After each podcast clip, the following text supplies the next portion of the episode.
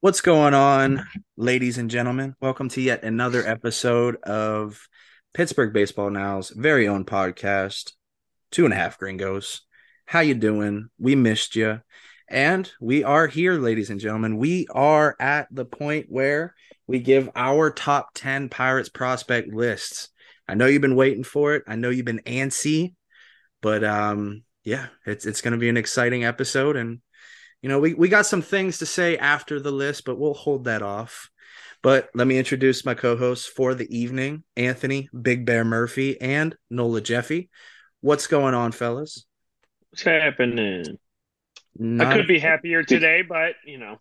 Yeah, yeah, I mean, good times. It was a very uneventful day when it comes to pirate stuff. Oh yeah. Twitter didn't blow up or anything. No. No. But um you guys have been awesome in submitting your top 10 lists. And we figured before we give our very own list and your list, we're going to recap number 30 through 11. So, Murph, the master list holder, let's read 30 through 11 before we get to the fan list. All right, 30 through 11. You're going to make me say a lot of words tonight, aren't you? Yes, I am. Yep. So, We're, we're increasing your word count. oh my gosh. All right, this ain't so the starting- DVR, buddy. Uh, all right, so starting off at 30, we had Shalin Polanco. 29 was Tony Blanco Jr. 28 was Matt Gorski. 27 was Tsung-Che Cheng. 26 was Colin Selby. 25 was Michael Kennedy. 24 was Travis Swaggerty, who who may or may not have been a talked about person or trending at one point today on, on my Twitter page. You said the magic word. At 23, we had Malcolm Nunez. 22, Dariel Lopez. 21, Kyle Nicolas. 20, Carmen Mlodzinski. 19, Hunter Barco. 18, Lonnie White Jr. 17, Jordani De Los Santos. 16, Jun-Seok Shim, which we finally got to see some video on him. Shout out to Jim, Jim. coming in clutch. Yeah, Jim coming in clutch with that. Although I don't know what he meant by you people. I, I, I did. I did. I did here's video for you people. Like, what do that- you mean, you people? that- Yeah, that's sus. Um, 15 was Jared Triolo. 14, Carlos Jimenez. 13, Ji-hwan Bae. 12, Thomas Harrington. And number 11, Jared Jones. just outside the top 10. I had Good Jones number 10. I had him number 10, but we can't all win. Um, but Murph, we got to get to this fan list, man. It- it- there was uh, quite a few participants in this. I Yeah. was shocked with how many people submitted. We even had Anthony Solometo's dad throw his hat in there, which was kind of cool to see. Uh, I was honestly shocked Anthony wasn't number one on his list. You got to have a little bit of a a dad brag, but shout out to him for I mean- being partial. I mean, I will shout out to him because my dad probably wouldn't have put me on the top 10. So, mine either. Mine either. Um, but Murph, let's uh let's get that top ten, man. Who comes in at number ten? So first, I will give honorable mention to the guy who actually, if based off of my scoring thing, it actually wasn't close, but he came in 11th still. Um, Ji-hwan Bae just missed the top 10. Hmm. Um, a lot of interesting games up here, but like I mean, it's not too far off. And I guess we'll see it here in a second. But at 10, we had Bubba Chandler. Hmm. At nine, we had Anthony Solometo Okay. and Liover Peguero, At number Mm-hmm. eight. Mike Burrows, Okay. Nick Gonzales, Okay. Luis Ortiz, Hmm. Quinn Priester At number Hmm. three. I like at it. four. At four. Oh, at four. Oh, Keep up, Cody. Keep up. I'm sorry. Math is hard.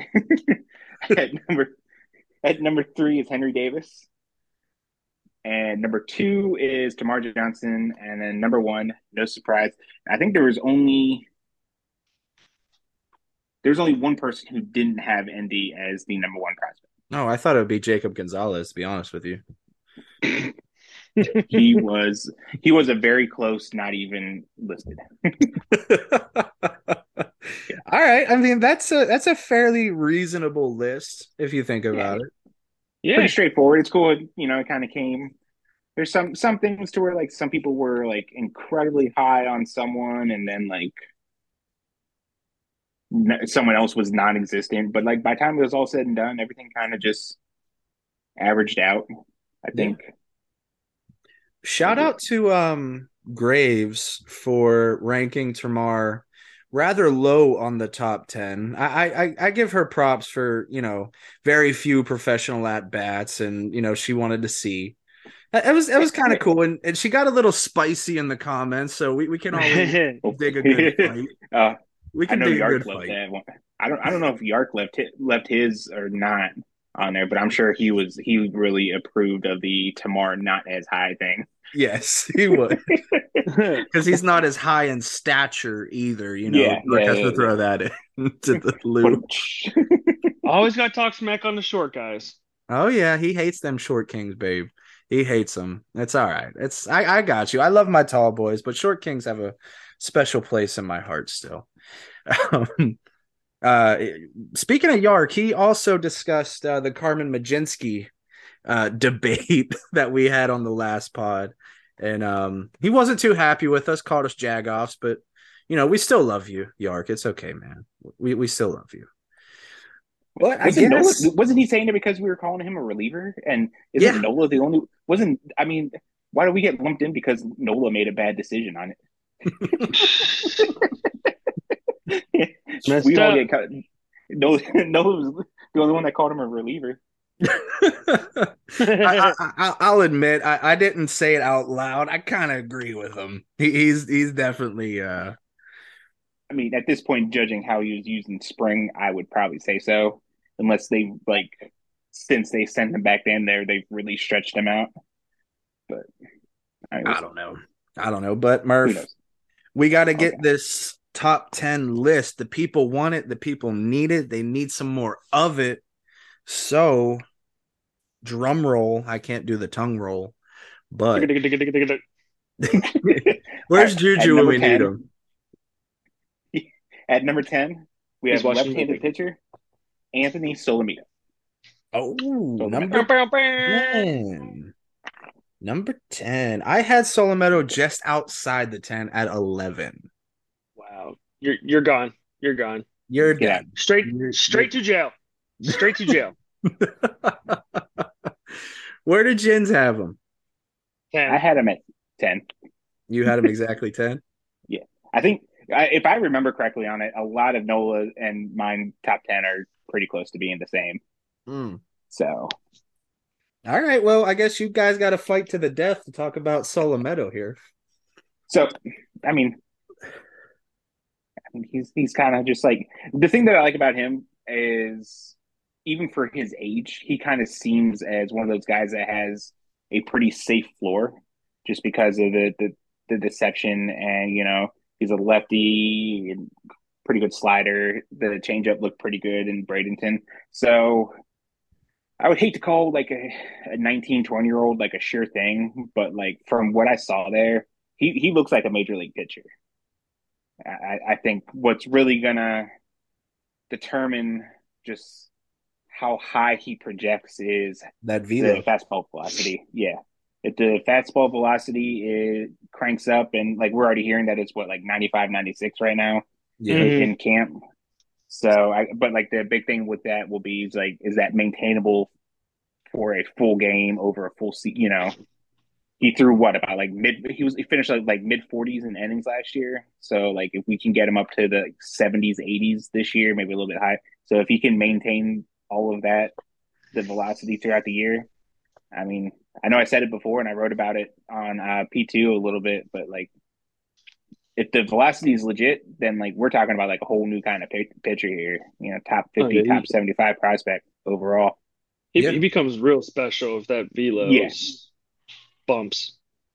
Yeah. and it And sticks. it, it's going to suck because he's going to be in Greensboro and there's going to be no data really to go off of. I know in Savant, there's that little trick you can do and you can actually get data in Bradenton's game. So Yeah. jump Mhm. into Greensboro, it's going to be a bit of a challenge to actually judge how he looks. But you know, in the few videos that Greensboro will stream this year, I'm excited to see what he can do. Mhm. If he can maintain that velo at 95, even 94, I think the changeup and the slider will play much better off of that velo jump. Because what was he around Mhm. 91, 92 in Bradenton last year, mostly? Yeah. Yeah, It I mean, even very high 80s, low 90s most of the time. Yeah. Well, and and it's just the the mechanics, the movement he already has, you know, the control he has. If he adds velocity to that, it's just it just makes it that much more like devastating. And I kind of perceived that he was likely of the pitchers that we think will be in Greensboro, just with his repertoire that he has and the way his pitches move. I kind of expected that he probably even still would have had probably one of the better seasons in Greensboro because his stuff is better suited to, you know, keep the ball on the ground, which is what you're going to want to do in Greensboro. Yeah. But then, yeah, if you're going to add in some mid 90s fastball on top of it, like kid kid could rock it up and be something much more special. And I know we were talking about the P2 comments a little bit and where I was even saying I'm like just the fact he's flashing it right now is promising. Yeah. And then we'll we'll see where he's at this year. I mean, he's a big kid, big body already with a big frame.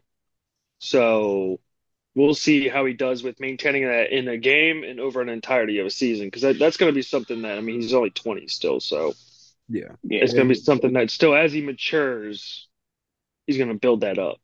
And even basing off Solometo's dad's comments on the velo jump, it's something that he's he can actually hit. I think he hit it even in high school. It's just first professional year, and um, I'm not sure how many innings he pitched even in high school that year previous. So, it, it if he's hit that before, I think he can maintain that. It's just now we have to see it. You know what I mean? It's a wait and see type of thing.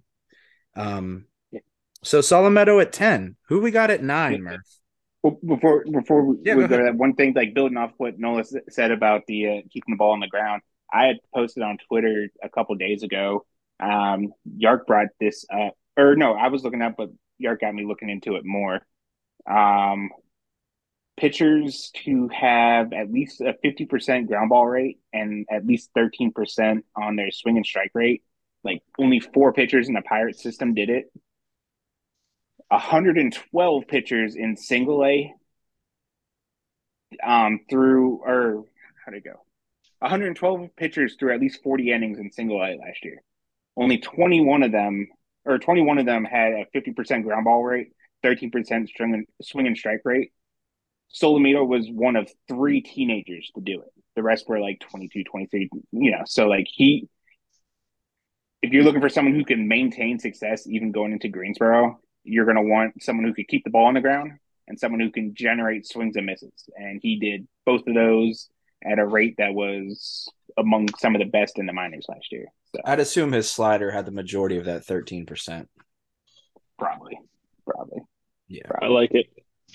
yeah, absolutely. Bring it, bring, keep bringing those numbers, and if he can bump that ground ball percentage up in Greensboro, like Nola said, he probably will have a very successful year in Greensboro. Mhm. The home road Like splits you said, he's pro- fun to look at too. I, like I, I would agree with Noah on there that like if I had to bet on someone to have like the prettiest of the numbers out of their rotation, it would probably be him. hmm Yeah, I mean, if you look at just the projected starters in Greensboro, there isn't a whole lot of names there that pop off the list. Maybe Jimenez. Maybe, maybe Harrington if Harrington starts there pitches majority of the year. Maybe he he does he puts up some decent numbers with the changeup and all the other stuff and all that. But Yeah. like of all the ones that we know probably more or less for sure that are heading to Greensboro, I'd go with Solo as probably having the better the best looking Mhm. numbers. May not still may not be pretty, but yeah. Interested to see Bubba too. Yeah. Bubba will be fun to look at. Yep. Because I mean, his fastball placement is very high. very high in the zone. So we'll see how many home Mhm. runs fall victim to that fastball. But maybe Bubba's nine. Who we got at nine, Murph? And number nine is a pitcher, but it's not Bubba. It is Luis Ortiz. Number nine. hmm Oh, Little, little, little lower than the fan list. Yeah, a little lower uh in than my list too. I had him six. Yeah, I'm probably the one that brought this one down. Yeah, I had him. I had him ninth, I had him 15th. fifteenth. But I mean, with Okay. with how you like kind of approached like the whole thing, I, I guess that doesn't doesn't surprise me on there. I guess there's still um reliever concerns kind of thing, but Cody, you had him up there, so like I guess yeah. you can. I'll lead. I'll lead, and you know, um, the the fastball, the velo is there. We we've seen it, and you know, we've discussed it even uh in the group chat and even on Twitter. The fact that he does not have very good swing and miss stuff when it comes to that fastball, and that's extremely concerning, um, especially for a starter, even a reliever, if you think about it. Um, off speed plays really well off of his fastball. I think his slider is pretty devastating when it's on, but I guess you could say that about any pitcher. The the number one thing is how are they going to use Ortiz? Is he going to develop that third pitch? Is he going to go the Spencer Strider route like Nola always points to uh, with the two pitch repertoire? I personally think, and I know shocker here, he's going to be in the bullpen. I think that's his destiny. I think that's where he belongs in the back end of a bullpen. Um, AAA is going to be a very key placement for him. We knew it was going to happen with manipulation, but I honestly think he needs to work on his fastball and a third pitch. If he can generate swing and miss and get called strikes on that fastball, it's a whole different ballgame. Because we saw Luis Ortiz in the WBC and he looked pretty damn good. I, I mean, am I wrong here? Say if I'm wrong. I mean, him and Roansy look pretty damn good coming out of Dominican's bullpen. So, and I, I know it doesn't matter, and the WBC should be taken away because players are getting injured. You know, and that's a different podcast for a different day. But I, I think if Ortiz can actually fix his fastball issues and develop a changeup, even an average changeup, I think he could make some waves. But it's a wait and see with him. And I am concerned, but I'm still hopeful. I think his floor is fairly high. I, I think his floor is a fairly decent bullpen pitcher. And I'm fine with that. I'm fine with number six placement for me. And I know Murph is smiling. I know Murph is smiling. I know Noel is smiling. They may not agree with it, but that's my opinion. I'm sticking with it, God damn it. So you go ahead, rip me to shreds, you two. well, I mean, I mean, yeah, like I, I mean, I've posted a couple of things uh, on Twitter too about like the his fastball whiff rate is not good, and it's that's not a really a recipe for success. But one name that I did notice on there who who's had some success in the majors, who he's kind of somewhere in between where uh, Ortiz and Oviedo was, was Patrick Patrick Sandoval on the Angels, and you know he pitched really good in the WBC. The the difference with him is you know his slider and his changeup are are his two best pitches, and they're really good pitches. So I think Ortiz can get by as a starter with that kind of whiff rate on the fastball, as long as those. I mean, the slider's a, the slider's amazing. There's no concern about the slider or anything like that. But if that changeup comes along and becomes a good enough pitch to where he can maybe lead with it and work use the fastball off of it, um, then then yeah, I, I think I still think he can have pretty good success as a starter. I mean, we, we don't know. It was also a, a small sample size too in the majors. Maybe maybe the I mean we're dealing with what four starts last year and a couple starts here in in spring. Uh, like the whiff rate isn't looking too much better in spring right now. Last time I checked, but um, I do I do know Tim wrote an article about that on on P two last season, talking about how like the fastball didn't seem like a swing and miss pitch, but we didn't have the data, the exact data to go with it. Um, I guess we'll kind of see if the changeup really comes. I have no really no concern about him being a starter even with the fastball not not generating a lot of miss. Now, before before you go, Nola, do you think if he develops that slider and a changeup into his two primary pitches, do you think that fastball whiff rate could go up just based on guys are sitting on sliders? I, I could I could see it improving. Mainly if the like the changeup really comes along, I could see the the fastball whiff rate going up a little bit. I mean, when you think about it, I would probably say that like we get caught up with the upper 90s and him touching triple digits and all that. I'd probably be more inclined to say that the slider is his best pitch right now compared. Oh, I agree 100%. over the fastball. Yeah, so like, I mean, he so he's already working with this the slider that's already plus plus plus, or you know, like I, I think I saw some somewhere mention like a sixty to seventy grade on it, so up to a seventy grade on it. So yeah, if that changeup comes, we could might be able to see some more swing and miss from it, but I guess we'll see. I didn't know a changeup could come. Now I know. That's what she said. Go ahead, Nala. Lead lead with your Ortiz discussion. Yeah, well, and obviously, yeah, my my I think my thing was that I still held him with pretty high reliever risk, which is why I had him as low as I did. And it's funny talking about all this and the way y'all are describing it is it's even giving me Oviedo thoughts because it's pretty much the same thing we've been saying about, about him. Just you know, it's like he's got a devastating slider, but that fastball is it's going to hurt him. But I mean, I, I do think Ortiz's fastball's in a better place than Oviedo's. Um, but some tweak. I don't know if I to say tweaking, but I, I, a changeup would definitely help. A third pitch for him.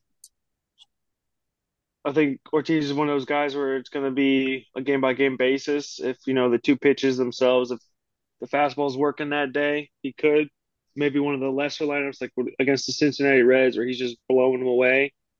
If his command and control are on that day, he could destroy guys, but I, I think the potential's still there for the being a starter.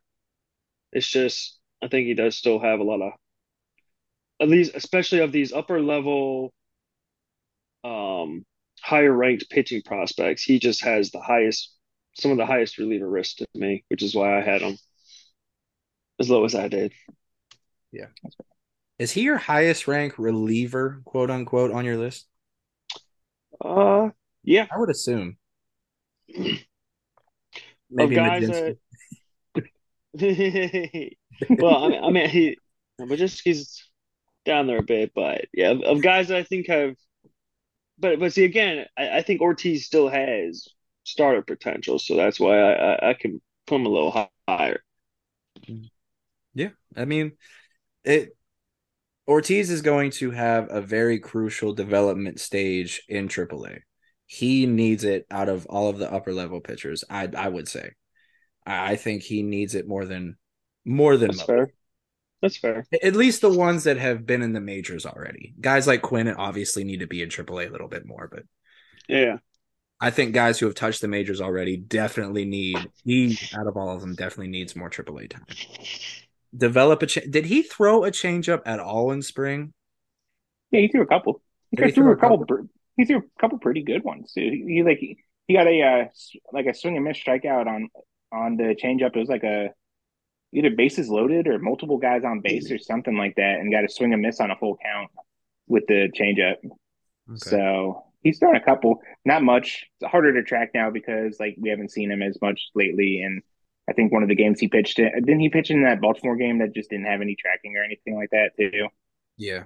Or was it? Yeah. So, um, along with WBC. Uh, Velasquez, who just pitches Baltimore.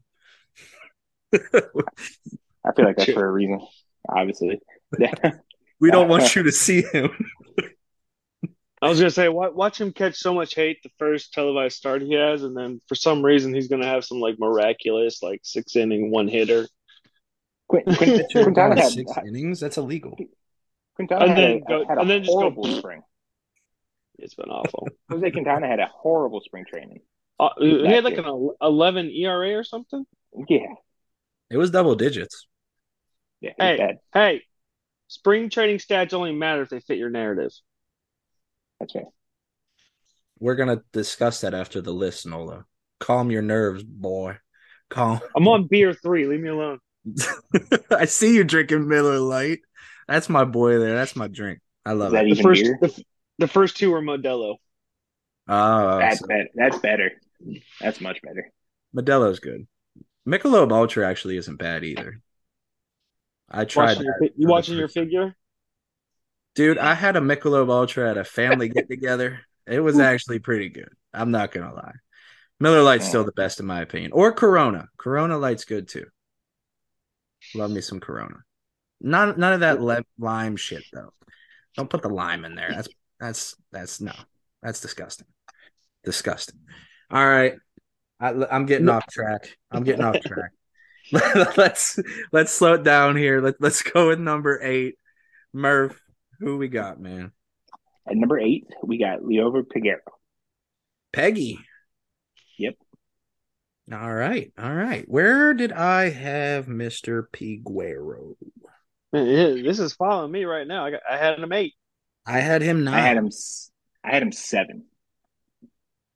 I had him nine. So Murph, you got to lead with the Peggy talk. Oh, well, I mean, I just am. I'm not buying his his the down season he had in Altoona. I, I just think there's there's so much raw skill there, and there's still so much talent there. Yeah, the defensive issue, the defensive thing isn't a problem right now. I I'm becoming less. The thing I will say is I'm becoming less and less confident in him staying at shortstop. But I think he's just so athletically gifted. Plenty of speed. I mean, he stole almost 30 bases last year. He's shown some some gap power and and I and I just feel like when it comes down to it, so like the difference between he's had a little bit of strikeout issues, but not not a lot. So like the difference between like someone like Peguero and Gonzales, who I had ranked a little bit lower, is the the versatility factor, more or less, is when you Gonzales really just has second base to fall on at, at that point. They can move him around all they want and, and you know throw him at shortstop, throw him at third base. Like he, he he's a second base.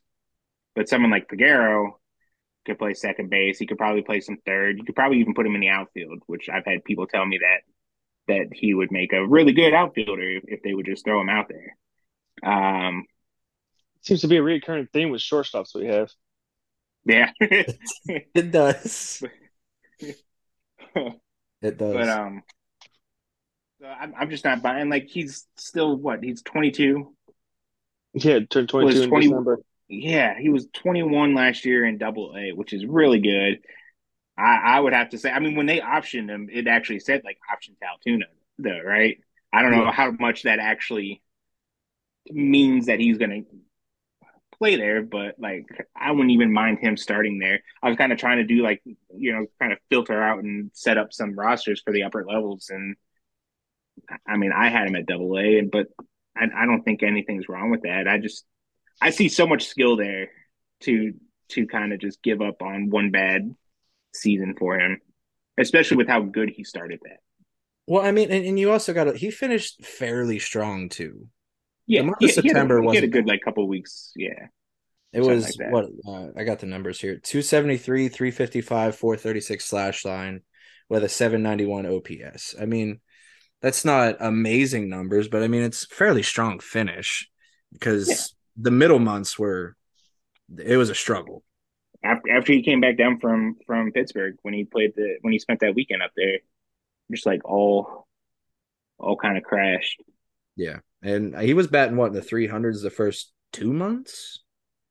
It, it was up there. Like he was destroying Double A. Like he was Yeah. far and behold like one of the better players in that league at that time.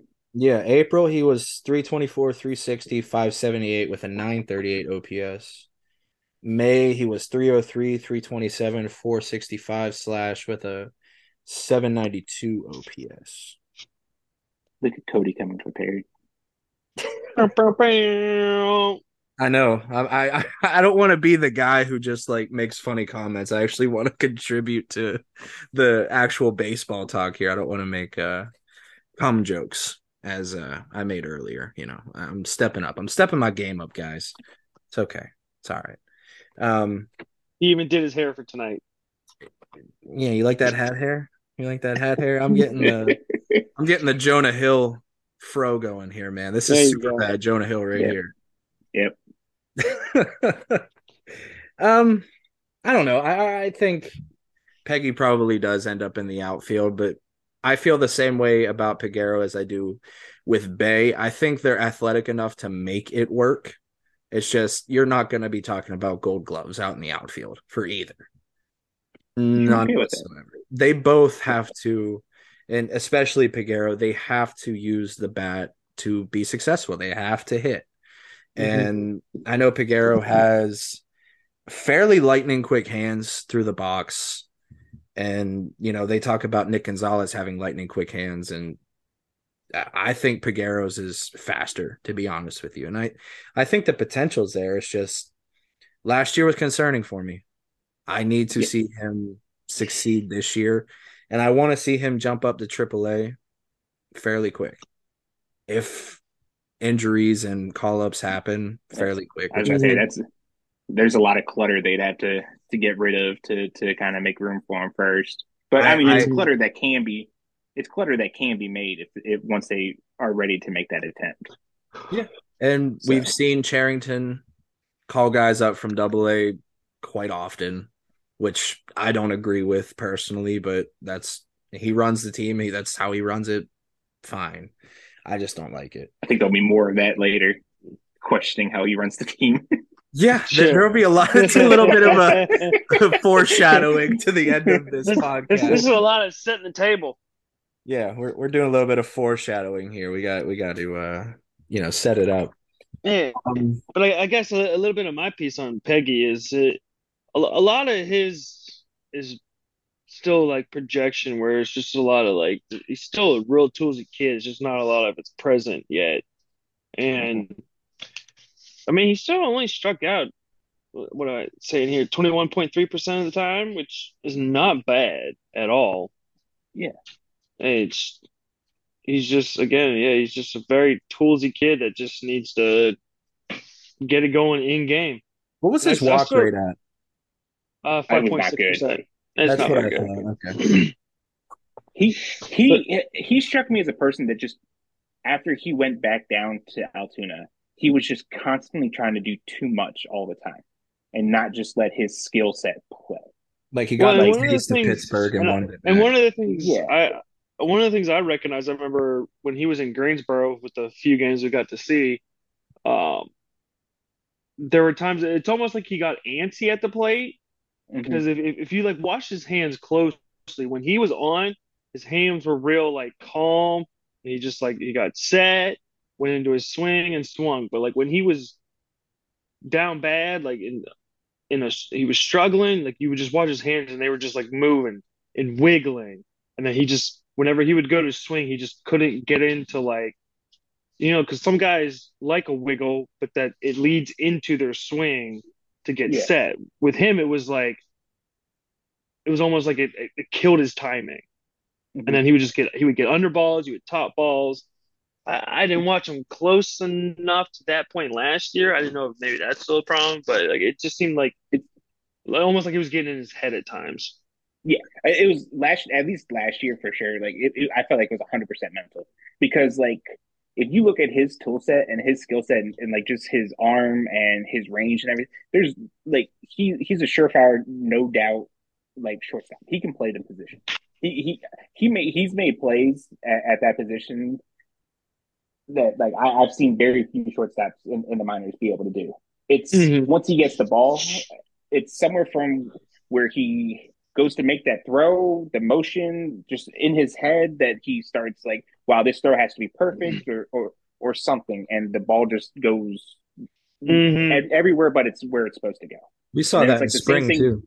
Yeah, it's the same thing at the at the plate too. It's like, okay, well, like this is it's like a two one count or something like that. He's like, okay, this is my opportunity. Let me do something. Let me do something. And then he's swinging at like this slider that's in the dirt that he has no business swinging because he's just he's thinking too much.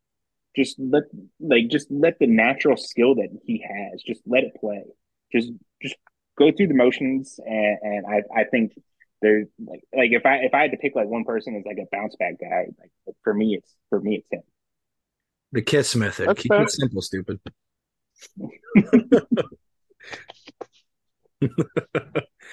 Go ahead, Nola. I know you had a little piece there. Piece on Peggy. Yeah. I gave my piece. No, I thought you were gonna continue off what Murph said. I heard you.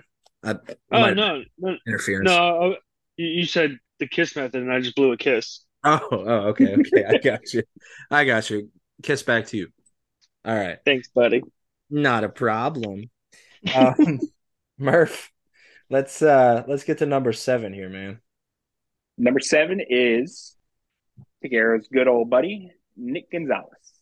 Oh, Bow, bow, bow. I had him number eight, Ocho. For the non gringos listening to the podcast. Ocho. I had him six. Murph, where'd you have uh good old Nicky? I had him ranked 12. Oh, Nola, you get to lead the discussion on Nick the Stick. Whew. Ouch. Yeah, that's a Well- bit of a harsh uh, ranking there, Murph. I know. Well, but you know, as he was saying, uh, It's fair. I think recently that you know, if if this one had gotten some of the uh, spring training update, he might have moved him. But um, I guess I I was just still. I like the bat. I like the tools. I love the hands. The the the swing and miss issue. I mean, that, that's something that Murph and I have been harping on for uh, guess about like two years now. I mean that as a I don't know if I've mentioned on the podcast before, but maybe like you know, online, just that that that that's actually part of the reason why I started doing those minor league who they'll face this week because we wanted to start tracking like okay, what pitchers is Nick Gonzales facing? Because it seemed like every time he would start facing like more advanced pitchers is when the swing and miss would really show up when he was playing in Greensboro, just because the like those high fastballs, which and Jared Shuster, I remember watching games against him when he was uh, in high A and just would blow like a 99, mi- 91 mile an hour heater past him. Enough of that, but I think what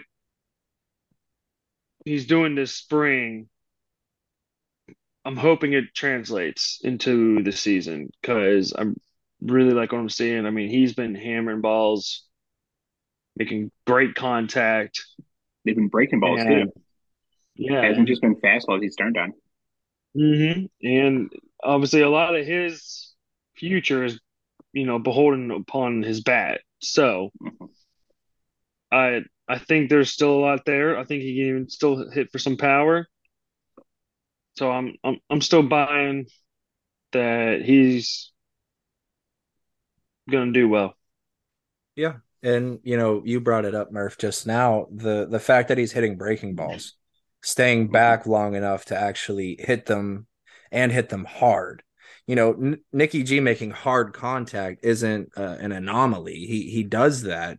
It's just he Mhm. does that against fastballs, and we haven't seen him do it against breaking stuff. And it's it's very encouraging. Very limited at bats during spring, but that's all we can really go off of right now in the terms of now. In the past, sure, there have been issues, and we've talked about that numerous amount of times that Gonzales has a lot of swing and miss issues, especially for a contact guy. And, you know, if he's starting to make hard contact on breaking stuff and starting to stay back and pick his pitch, and we've discussed that too. It seems like Nicky G has a problem picking his pitch. He wants to hit everything hard and he's not staying back, swinging early, and it's concerning. But um, I'm I'm fairly encouraged, and that's why I moved him up a little bit in the rankings this year. Um, at number eight. So it's it's encouraging, and I'm really interested to see how he hits AAA pitching because that's one step away. One step away, and you're facing fairly seasoned guys, either guys who have seen major league pitching or are right on the cusp, just like Nicky G is. So, how is he going to respond is going to be a big teller of. I don't. I don't want to say how his career will unfold, but it's going to be a big teller of what's his floor going to be. Mm-hmm. And I think his floor as of now is an everyday second baseman. That's his floor. Can he reach that ceiling? Potentially. We don't know. AAA is going to be a big test at that. So, Murph, I'll let you uh, stem off of what I said on Nick the Stick. So yeah, like it's definitely been encouraging seeing what he's done in in spring. You know, he, he's weighted back and and hit driven some breaking pitches the other way and and and whatnot. I mean, so I mean that's pretty much exactly what I wanted to see, and and part of the reason why you know like I have him a little bit lower than than than you guys, and like for me though, like. I, I just I just have to see it like consistency because like I wrote an article last year about like he had that week against uh who's the Yankees double Hartford, right? And like he he struggled. Yeah, he struggled really bad. Like they're throwing out like pitcher after pitcher that had like above average breaking pitches, and he struggled so bad. But then the following week, like he bounced back. It looked like he made the adjustment, and he was hitting double doubles, and like he he had a great week. And then he fell right back into the same kind of groove. Somerset. And so like yeah, Somerset. There it is, Somerset. Um, so for me, it's just it's more of a consistency thing. Let, let me see him do it over the whole, whole season. But like if if he's able to do that, if he if he's able to combine the you know plus plus hitter that they're saying he was during the draft process, along with this like newfound power, if he's able to find a way to combine those two, then like he, he's pretty much exactly if not more, what, what we were hoping for when we took when they took him in the top ten. So I, I still think he like defensively. I, I, still think he's just like a second baseman at this point. I think I will see it.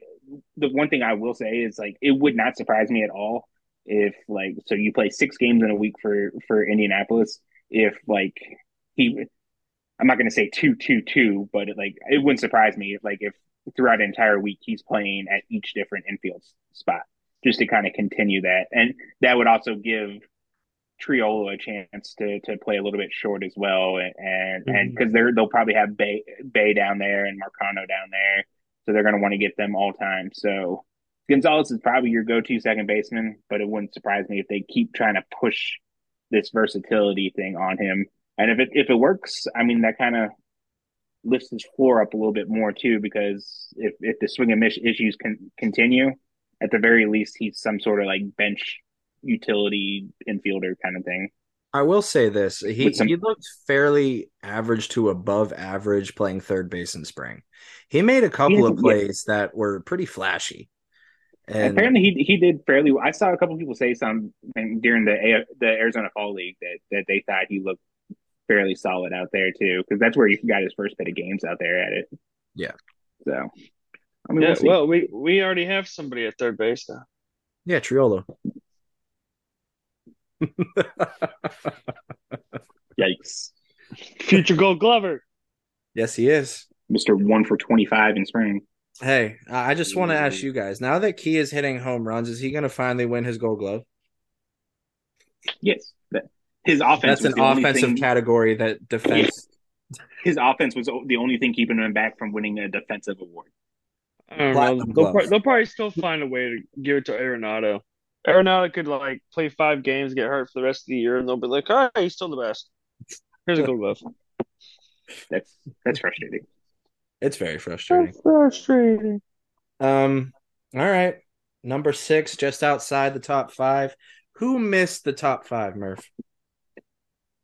Number six is right-handed pitcher, Bubba Chandler. Oh, just outside the top fizzy. Okay, let me see. I had him seven. I had him seven too. Murph, did you have him higher? Which one's my list? So, so we know I who's might have. talking about him first. I, I mean, I will never turn away a discussion of Bubba Chandler. So I don't care where I had him ranked. If you want me to lead, I will lead. Well, I am I think I curious. Where did you have him though? I had him six. Six. I, Oh, so right on the money. Yeah, yeah. I, my my chart. I keep going back and forth on the chart, forgetting that I have a different spreadsheet opened up just with my list. Too many tabs. I kept getting- yeah, I got two. See, this is what I'm. Te- this is what I told you. I got too many tabs. um, All right, man. So- Go ahead and lead with Bubba. Bubba, man, he's a pitcher now, and he has the most explosive, one of the most explosive fastballs in the system, and those break the the curveball, slider, and changeup, and all that stuff. They all look like they could be pretty good too. And this is going to be his first year to where not only this is going to be a second year focusing on just baseball, so we'll get that kind of growth. Yep. And now this is going to be his first year where he's going to be focusing on nothing but pitching. So we're going to get a full year of Bubba the pitcher, and Bubba that is very exciting. Should we make a billboard? Oh, sure. it's just I, I I just he has maybe outside Termarr the most upside in the system, I think, Okay. from like a raw standpoint kind of thing. Maybe what we maybe what we could get and stuff like that. Yeah. I I I feel like I feel fairly comfortable in saying that. No, no, that's I, I wouldn't he, say he has that's a very high bust factor. or a hot take. very high bust factor still, but as far as pure upside, yeah, I, I, think there are very few in the system I take over Bubba. Yeah, yeah, and you know, talking uh, to full count, uh, the facility that Bubba works out at, um, I, I, you know, got some very encouraging, you know, comments on his stuff. Um, slider is obviously his best secondary pitch. Um, he was working on uh, kind of separating his slider and curveball um, because at times they look kind of similar coming out of the hand. So, you know, having two distinct pitches and, and working on the tunneling and things of that sort. Um, changeup is very, very early in stages of development. Um, but even having a changeup is going to be encouraging for Bubba, especially playing off of that high 90s fastball. Um, you know, and pair that with a slider. Mm, You know, even if he cuts the curveball, you still have the slider fastball. So could be a Cody pitcher, which is very, very, very cool. I have to get it in there. I know you're shaking your head. I have to get it in there. Um, every every pitcher, every pitcher. every pitcher. pitcher. man. Three innings, four innings max. Get them out. Um, but yeah, the, and the numbers you sent me, Murph, for the article I wrote on Bubba, it was uh interesting stuff, especially you know judging off his college strike and swing and miss numbers. Uh, fairly encouraging, uh, considered how many innings he pitched. Um, he ranked fairly high in the FSL, if I'm not mistaken, right? Yeah, for I mean, he only pitched what like twenty five innings. Yeah, it was in, very in, it, in in Bradenton, so like very small sample size for it. But yeah, like his swing and miss numbers were elite, especially with that fastball. Luis Ortiz could learn a thing or two. I, it's crazy you think that too, because like both have high velocity. I mean, it's not like Ortiz's fastball is flat. Yeah. I mean, I, I Bubba's feels like it has more natural movement to it than than Ortiz's. Yeah, Well, Bubba's has a little bit of Bubba's more has- rise. Yeah. Yeah. Um, so it, it's it's just weird how that works sometimes. yeah, Yeah, they're, weird. they're they're not that far off comparison wise. Yeah, baseball's weird. So, yeah, because uh, Or- Ortiz's four seam acts, you know, again, it's kind of funny saying it that uh, Ortiz's fastball moves more like a sinker than Yeah. it does a four Yeah, there's a lot of a lot of run on it Yeah. So All right, Nola. So, what, what do you got on uh, Bubba the pitcher and purely a pitcher? What are your thoughts on him? Well, I, I think he, uh, I think he made a right move. Um, I believe it was changing his profile picture to him of uh, in the pirate's hat, the parrot. Yes. I think it was Epic a wrong, I think it was a wrong move cutting the hair. Um, but other than that, yeah, I mean, young kid, big kid, big stuff. I think it's gonna work in his favor, focusing primarily on pitching. Um, I think I think he's could have a real big big show year this year. Hmm That that slider fastball and yeah, because yeah, you sent us those numbers and the changeup was definitely something in the process in the very early stages and hopefully he develops that so we're not talking about him in the same fashion we are all these other guys High reliever risk. on yeah on, on that precipice of the majors and we're like if they could develop a third pitch, you know. I mean, we're at the point would- where guys don't necessarily need a third pitch. They need like a third pitch that more as a show me, but Mhm. it's another tool in the tool in the in the bag is definitely very useful. So And if he can Yeah, he cut almost had a down, fifty percent strike rate with pretty. He almost had a fifty percent strikeout rate with ju- pretty much just that fastball in the FCL. So, yeah, that fastball plays. yeah, So, Mhm.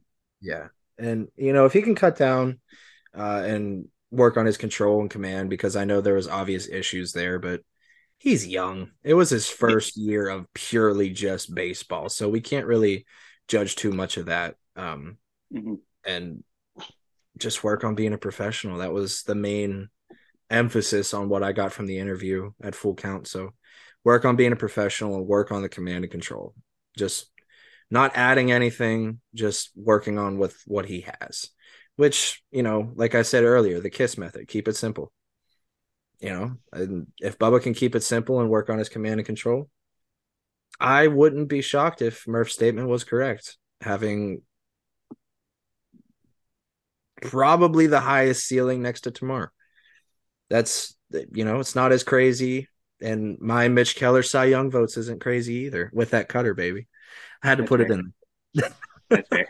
That's right. I, I will say too, like on like Bubba's changeup, if there's a group of pitchers for him to be working with the entire year, it's probably this one that can really help that when you think about it. Yeah. you know, Po-Yu Yeah. Chen's got got a great off speed pitch. Uh, Jimenez obviously. If Thomas Harrington spends some time in in Greensboro, how much there with his changeup? So like, I mean, they're all working on their own development thing. So I guess we can't really expect them to to kind of focus any of their time on trying to help someone else out. But like they'll be around it every day, so I'm sure some of the stuff will rub off on them. So it's it's a good group to be around if you want to kind of take that next step with the changeup.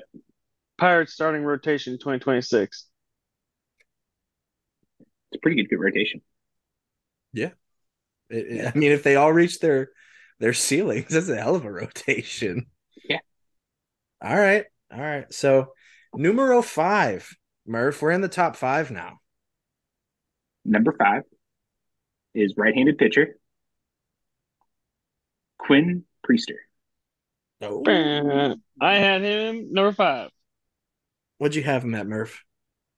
Number five. Me- uh, Nolan and I top five is exactly the same, and I think because it's the exact same that like our final list ended up that way too. Because two of two of the three of us had the same, so it just kind of outvoted I had I had Quinn number three. Yeah. I had him. So, number- ba- oh, Um, oh, okay, okay. So I guess I got a lead. Um, I, I I was kind of disappointed that we didn't get to see more of Quinn in spring. I think he had two innings of work, or it, two it. appearances, something like that. Um, and one of them was the Baltimore game, to where we didn't even see. right.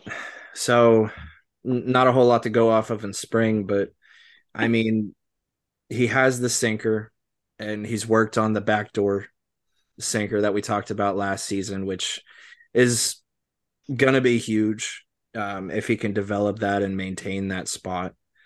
Um, the curveball we all know about. It has, from what we can tell, elite number uh, in terms of spin rate. Um, I, I think the biggest thing for Quinn is just to stay healthy. I think if Quinn can stay healthy, have a full season in AAA, and maybe he gets the Roansy treatment, and gets one start in Pittsburgh to get a little taste, which I'm cool with it. It'd be fun to see Quinn at PNC.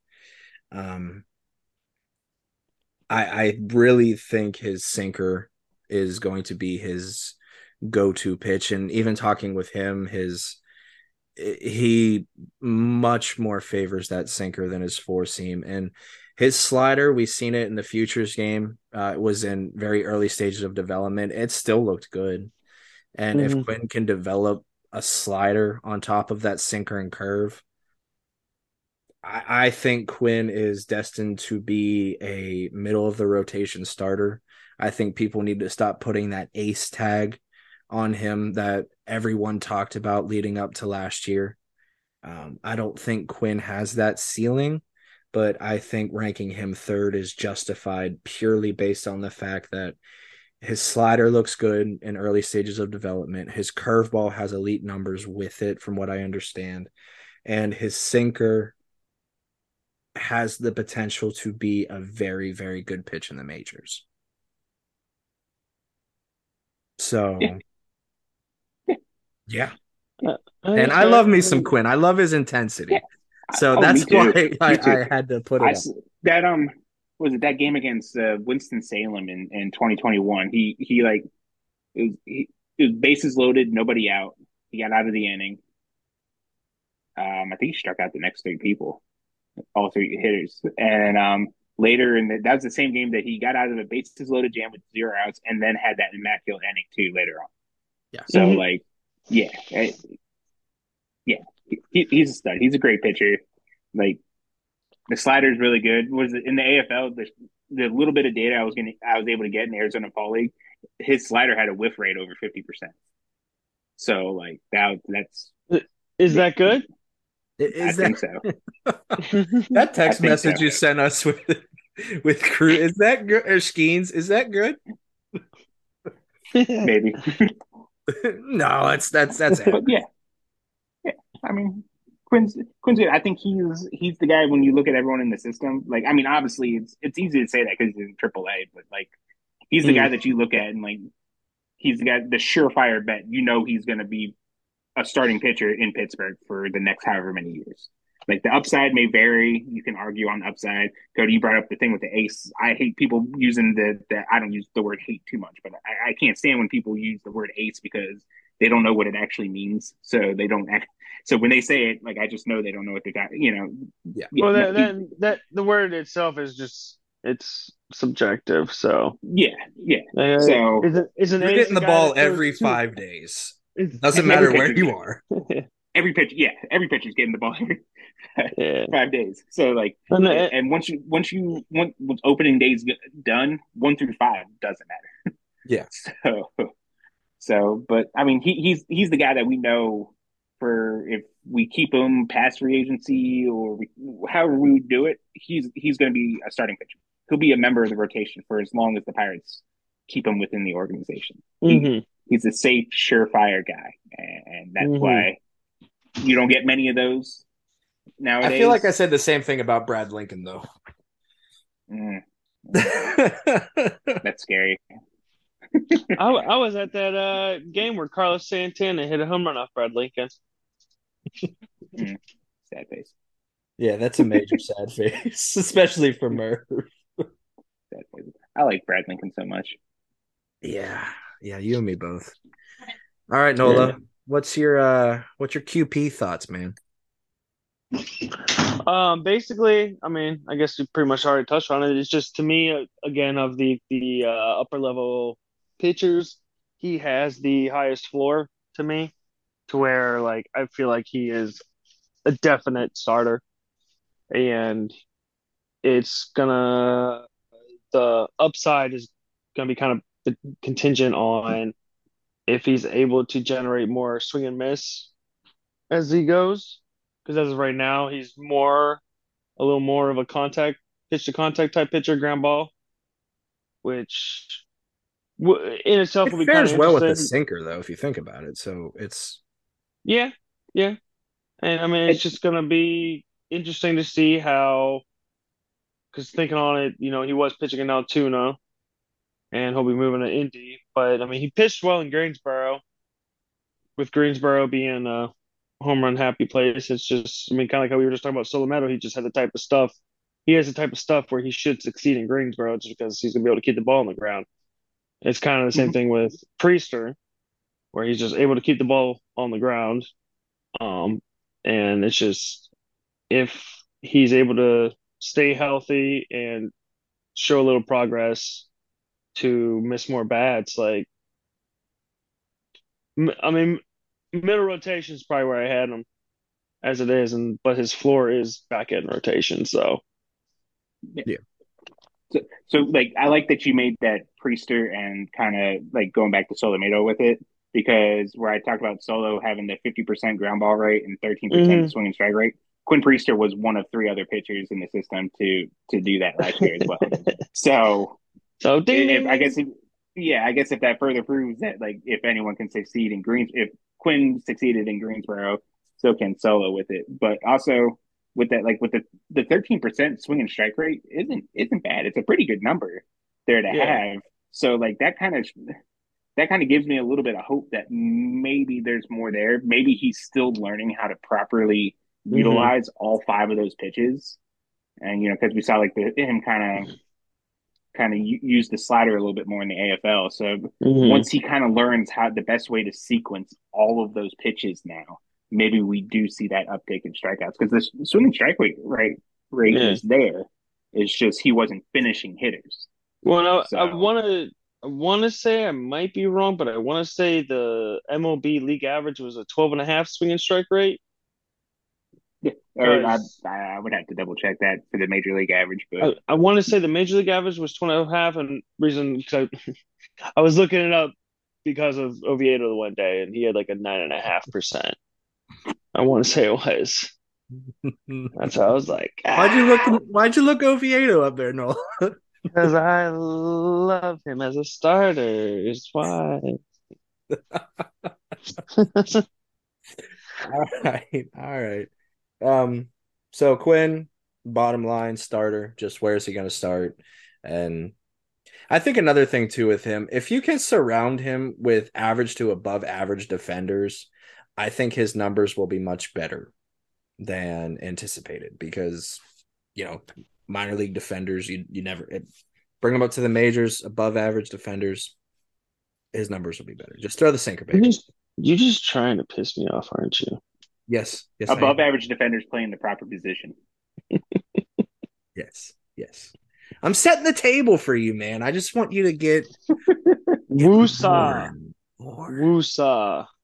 you didn't see the wink before I started talking. Come on, man. We we got to I'm have. I'm gonna have to go get another beer. go get another one because we're getting close. I, I feel like I know. I feel like I know who the next one's gonna be, and Murph's gonna want to talk first. Yeah, go ahead. So, although I feel like maybe I should because Murph's gonna go on a while, but uh, I'll let Murph do it. I'm gonna go get a beer. As as Nola go gets a beer. Murph, who's number four, man? So All right, there's gonna number be a- four. Number four is going to be right-handed pitcher, Mike Burrows. There it is. I had him five. I think uh, Nolan and I had him four. Okay. All right. Well, So, go ahead and discuss Burrows while Nola gets a beer. so Mike Burrows, big thing with him going into last year was can he, you know, oh, I feel like we've said this a hundred times already just on this podcast. Can he throw a third pitch and can he throw it effectively? Threw the changeup. By the end of the season, changeup is looking pretty good. Came back this year, throwing a slider.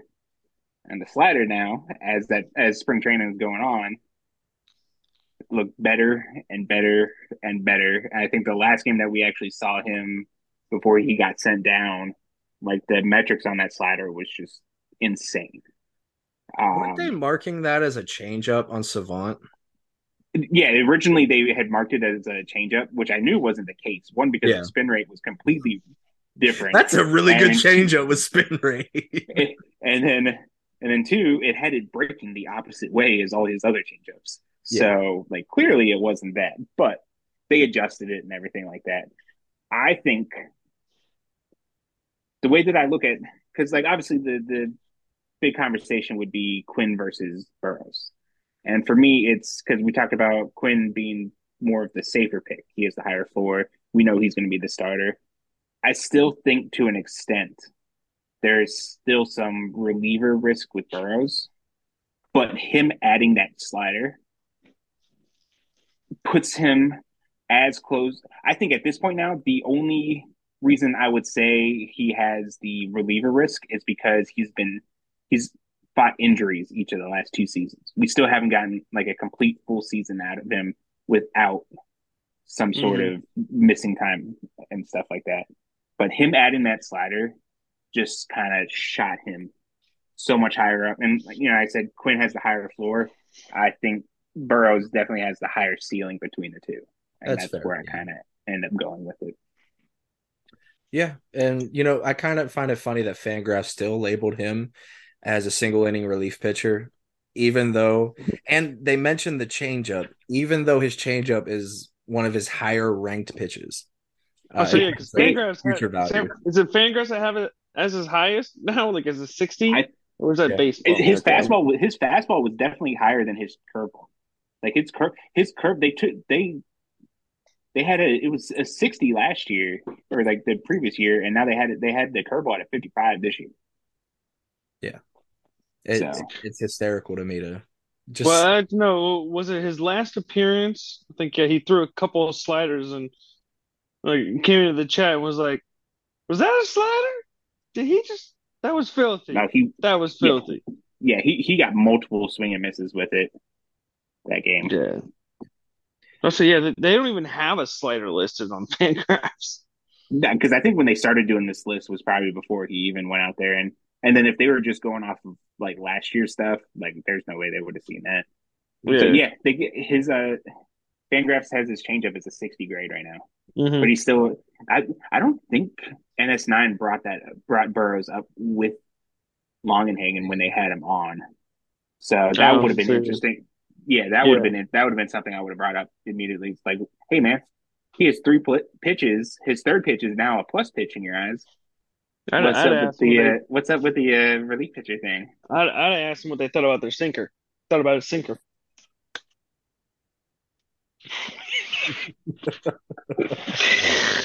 uh, but yeah, I mean Murph pretty much hit all the points. It's just Burrows to me still has the highest uh, potential of the starters, so that's why of uh that group between like Burrows, Priester, Ortiz, the Burrows to me is still the number one out of those guys, just because I mean that fastball plays top of the zone with the rise. was it the the uh, induced vertical break? Sure, it's rise. Was that? You sure it rises? I'm not sure, man. It has yeah. some oh, sink yeah. to it. Yeah, I don't. I don't know how why... he. I don't know how his fastball gets that much swing and miss.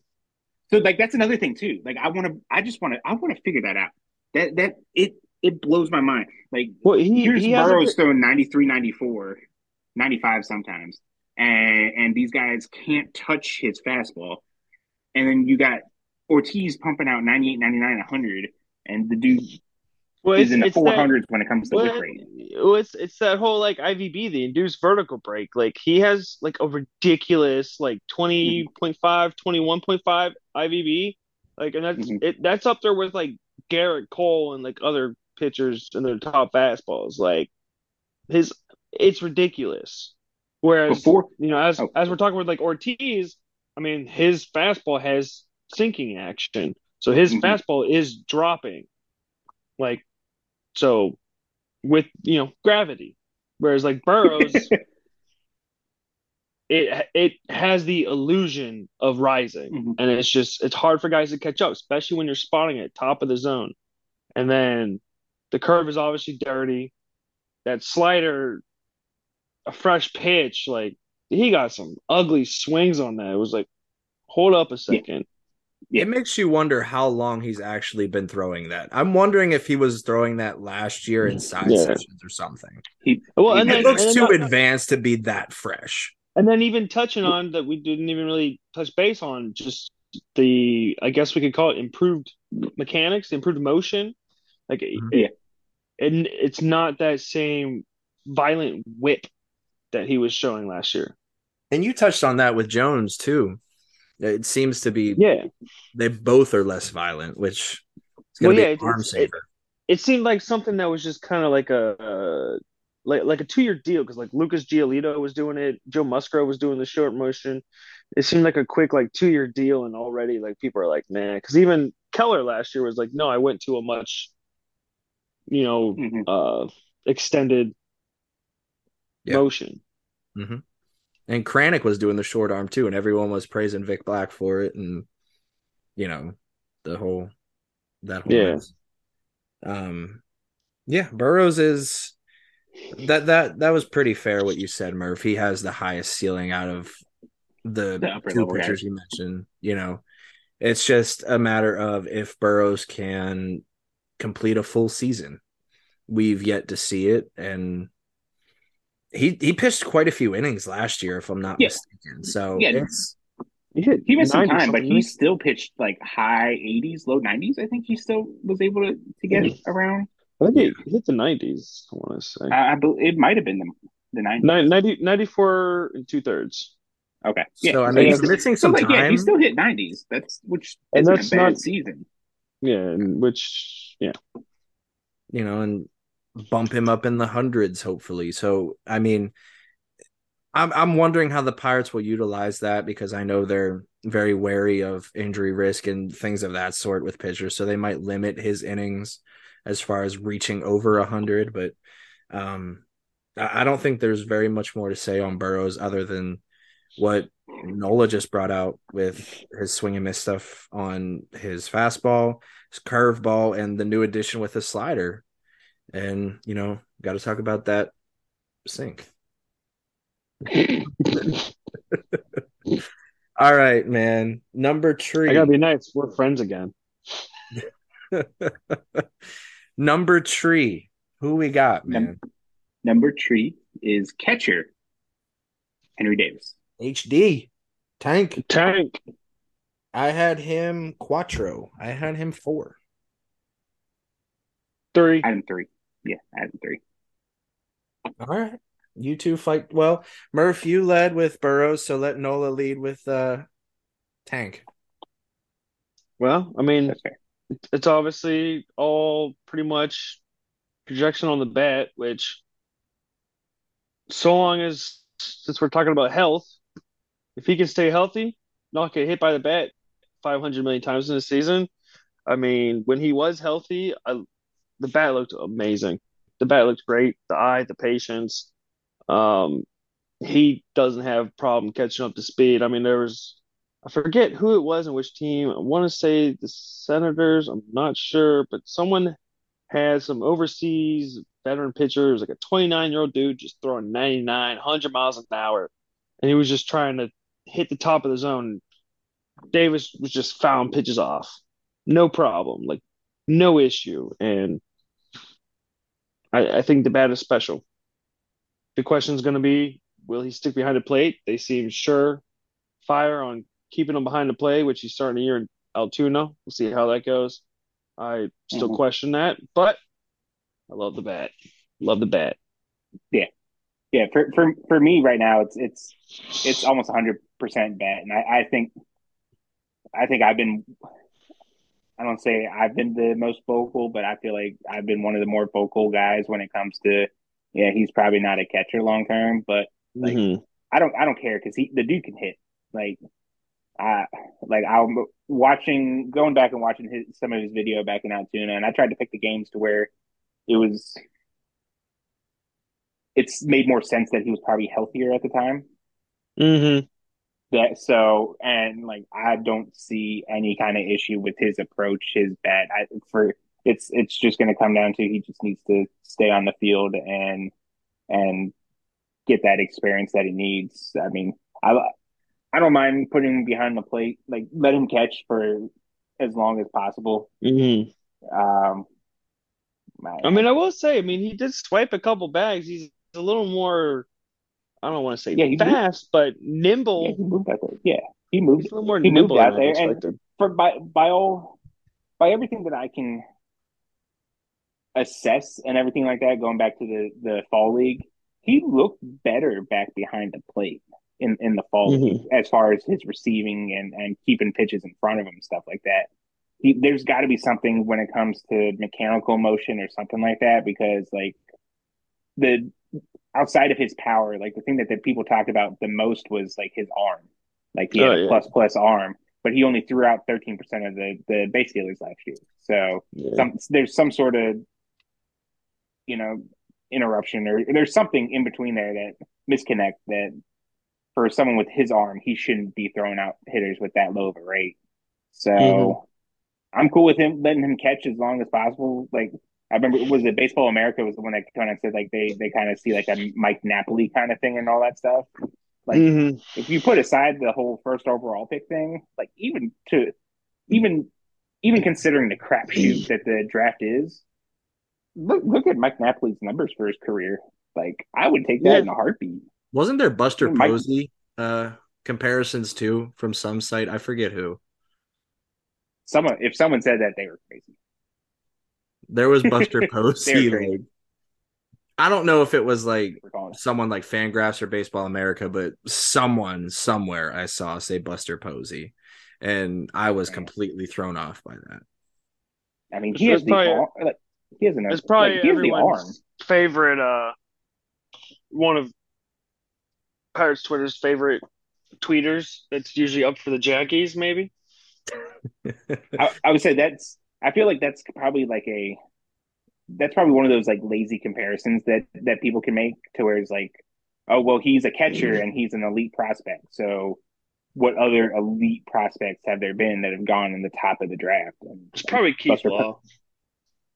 I, I mean, Keith Law was the guy who had him like at the top of the draft boards like the entire Keith, time, Keith- right? yeah, Keith Law had him one on one the entire time. Yeah, Yeah. So, I mean, if there's anyone who is big on him, I guess it'd be him. which worries me. Keith Law- Keith Law was the Kevin Newman table pounder, so oh god, he still pounds the table for Kevin Newman. I wonder how he felt Kevin about Newman. the Dauri Moreta trade. Reds are going I- to the World to- Series. he had to have Honestly- taken that better than I did. He was honestly probably happy because I think he still holds Kevin Newman against the Pirates the way he talks. You know what? I, I, I would love to see like Kevin Newman like send one over the fence uh, opening weekend, as long as it's Into not the against river. Brubaker. As long as it's Well, not it's against in Brubaker. Cincy, so Yeah. As long as Newman's gonna against hit uh 45 mile per hour nubber that'll go for a double. People are gonna call him the next coming. Absolutely. bro. There's that. Tapioca special. That beer's empty. Beer is empty. You gotta get another one. Well, no, this one's full. That one I just grabbed. The Miller Lite's empty. wait, wait, you got a Modelo now? You, you what what what what was with the Miller Lite in between, man? Was that like your break? Was that your water? No, yeah, that's one Annabelle handed me earlier. So Oh, okay, okay. I mean, I needed to rehydrate. So I now got I'm back to Modelo. Quotation. um, yeah. T- I mean, what you guys said with Tank, it, there's really not much else to say. I'm gonna be honest. I took a piss in the middle of this, guys, and uh, I didn't really hear what most of you said, so I'm probably gonna just repeat. And um, as Nola as has frozen on us, and it's not me for once, so that's fun, Murph. That, that's real fun. I will add on to uh what like Nola brought up like Tank being able to like uh turn on fastballs and stuff like that. He hit a home run against Andrew Painter last year, who like w- as we saw in spring, like Painter was like hitting 99, 100 in spring. So Yeah, I mean his power isn't coming into question. It's just we barely get to see and it. the yeah, and the contact and everything. Like his approach, like I'm not worried. Like that's one of the things I mentioned. Like I'm not worried about any of the numbers he put in Altoona. Like he like it's all there. It's just a matter of him being healthy and on the field. Okay, now th- this question has been bugging me forever, and I I'm not sure if NS9 talked with Longenhagen about it. Is there something about Davis at the plate that just makes him a ball magnet? I I mean, is he that close to the plate? I mean, I don't think he's that much. I mean, I don't think he's crowding the plate that much to where he's getting hit a million times. I will say, without like saying names, I have talked to someone who watched him play, like even like pre Louisville days, and said his his approach always has been more of a like, eh, I really don't mind. Like I'm not gonna rush to get out of the way. So it's not always something to where like maybe he's close to the plate. I mean, but like I think Nola was the one who brought up like it did look like he did take like a full step back or something like that at one point Yeah, when he came back. even like half a step. Yeah, he, he took he took a noticeable step back. Well, noticeable for like Sal- Salaves on it, but he, he, it's just always been kind of his approach at the plate. Apparently, that like he's just. I mean, if he gets on base, he gets on base. It, it gets him on base. So he's got to take take a pitch to do it, then then he'll he has no problem doing it. That OBP. We just would baby. like to see him stop doing it. Yeah, a, Yeah. Little, little few balls, a little fewer balls in the hands. Yes, please. Yeah. hands for sure. I mean, or start wearing like super padded gloves because I know he goes no gloves like old school. But Oh, he's got that thing on his wrist and like covering up part of his like yeah, that's like some medieval armor he's got going on there now. Yeah. Yeah, So- yeah. which is even more surprising. He still generate the bat speed that he does with with it. But yeah. All right. Number two, it's either Termarr or Endy. Um, It is infielder Termarr Johnson. all right. I mean, you could say the same for Endy, but yeah. I tried to make create some suspense with it, but yeah, that. Termarr. no. Um, Yark, you might want to close your ears for the Termarr conversation. I know, I know it pains and hurts you to to hear his name, even you know, kind of like Voldemort, he who must not be named. I know Um, about the short people. I had Termarr ranked uh number two. Um did you guys have him too as well? Two. yeah, I think one and two were like unanimous between all three of us. Okay. Yeah. Uh since I basically skipped out on the the Tank Davis talk, I guess I'll lead um with Termarr and I, I think the number one thing that needs to be mentioned is um did I freeze on you guys? Yes, I did. That's great stuff. That's see, this is why yins need to listen to this podcast because there's going to be no editing whatsoever. You get this full raw everything. It's going in raw, guys. Oh, I think he did that on purpose. Okay, I'll lead. Uh, That's how I look. That's great. That's great. See, when we start streaming on YouTube, you guys get to see the whole thing, and it's gonna be amazing. You're gonna love my mug. I swear to God. But we'll lead with I'll lead with Termarr. And you know, the first thing that needs to be mentioned, Murph, the numbers that you pulled from Termarr Johnson's exit velocities in the short amount of time he played. Um, that's elite level stuff right there. It's elite. Um, and you know, the questions come into play: Can that power translate as he goes up through the system? Um, being of shorter stature and not being your prototypical power frame. Um, I think Termarr could use a few more pounds on him, maybe. Um, I think Termarr's power can play. I think it will play.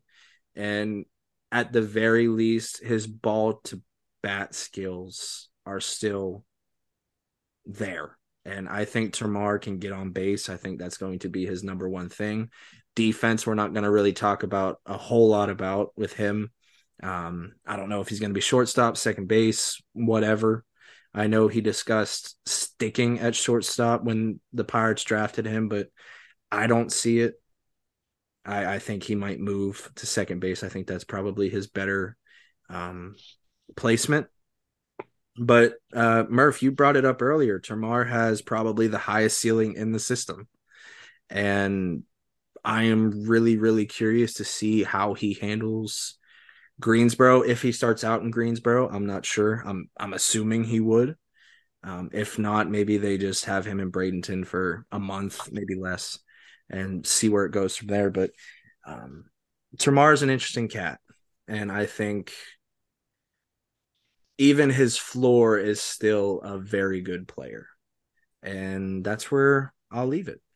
I'll let you Yins uh, discuss Termarr Johnson and you know, we'll talk more about him. Yark, I'm sorry. Well, so long as you don't, you know, freeze out again. Um, you know, I have a button here that just freezes myself instantly. Yeah. Um, yeah, def- definitely super excited, super excited. Uh, well, see more uh, Termarr this year. We'll, we'll see what happens there. But uh, I guess uh, to box score, watch Termarr some more, see some highlight videos. But it's just majority of it is just projection and the talk about him and it's just the way everybody talks about him. I'm just super excited to see a full year out of him. Yeah, I There's think just so much upside. Mhm. I, I think, and and one of the biggest things that sticks out to me, and it kind of bothers me, is you know before he touched the professional field, I I forget who was talking about him on um, MLB Network, but they were like, it reminded me of Ken Griffey Jr. watching him swing and just watching. Well, his that was VPs. Harold Reynolds, wasn't it? Yeah. Yeah. yeah, I don't think he misses a chance to to let people know he played with Ken Griffey Jr.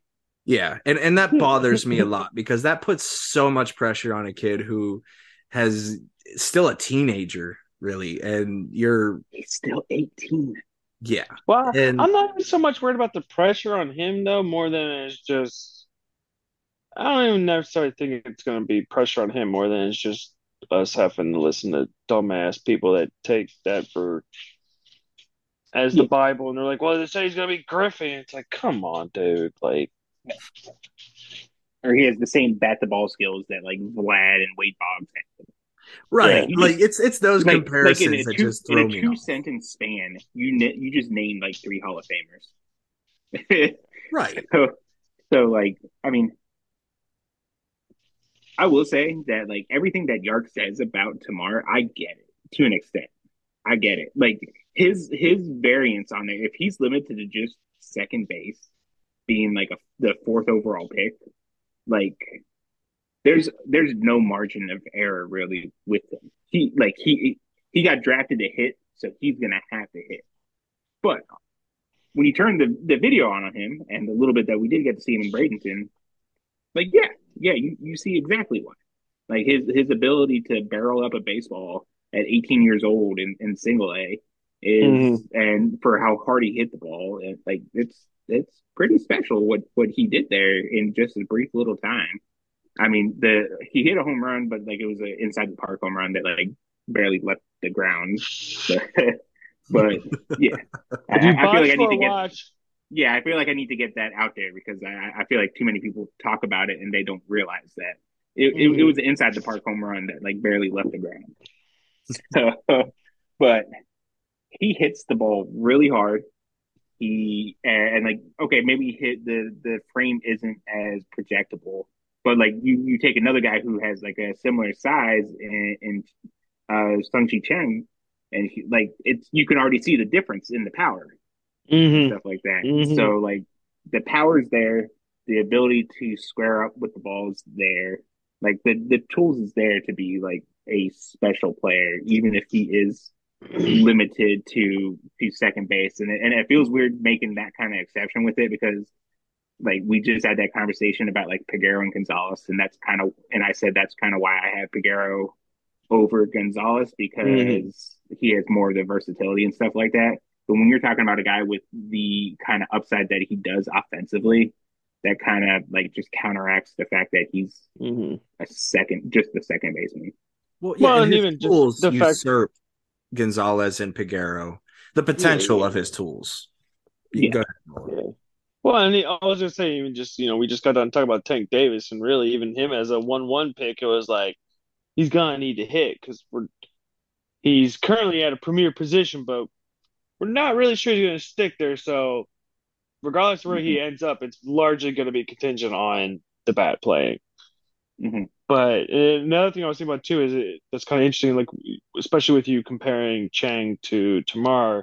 I think that's kind of where going back to like when we talk about someone like uh, Shim, you know, with someone like Shim, it's like he's already in his body at such a young mm-hmm. age. It's kind of the same thing with Termarr. Like he's a stocky, thick five five foot seven or five six or five eight, depending on where you look. I think I saw one place say five ten. I was like, that's definitely wrong.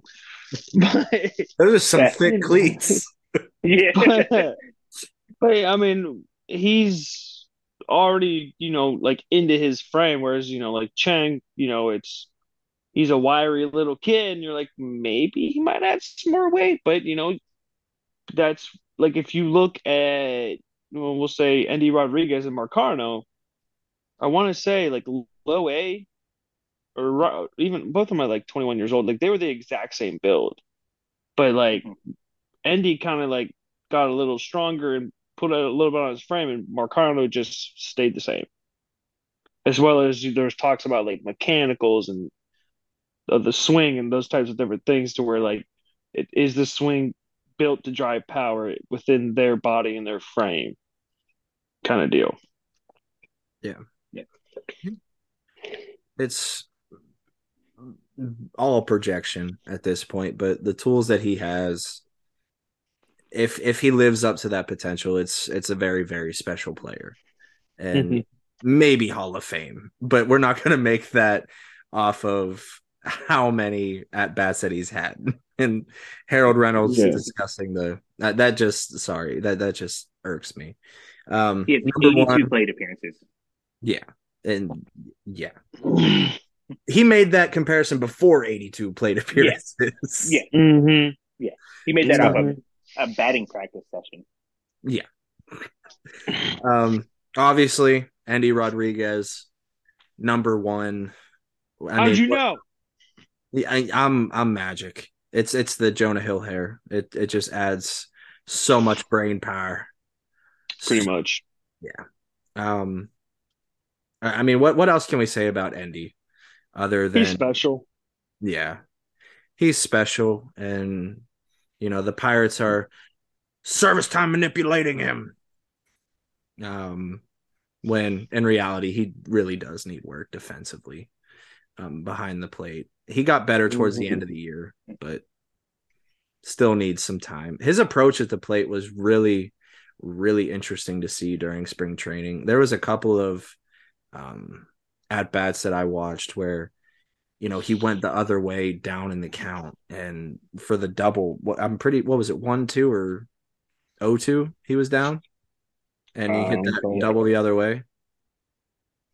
So, I mean, his approach at the plate is extremely advanced. Um, still super young comparing, you know, where he's at um, in the minor leagues at AAA, which, mm-hmm.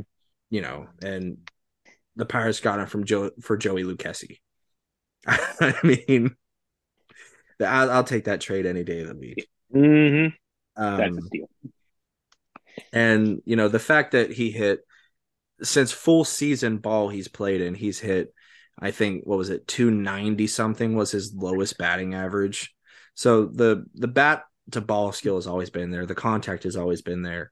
Um, I, am really interested to see how his power plays out, to see how many um, home runs he could potentially hit at PNC um, when he gets there. But I mean, at the very least, he's going to be an on base machine mm-hmm. just with the amount of hits that he can produce. And, you know, that's an RBI guy right there. That's a ribeye. You know, put him in number three in the order and go from there. Um, yeah, I mean, what what else is there to say about Endy, guys? I mean, not really much. No. Yeah, I mean, he doesn't strike out. He walks a lot. He's a high energy kid. You know, he seems like he's having fun. Everybody's having fun around him. Yeah. It just seems great kid. I got his autograph.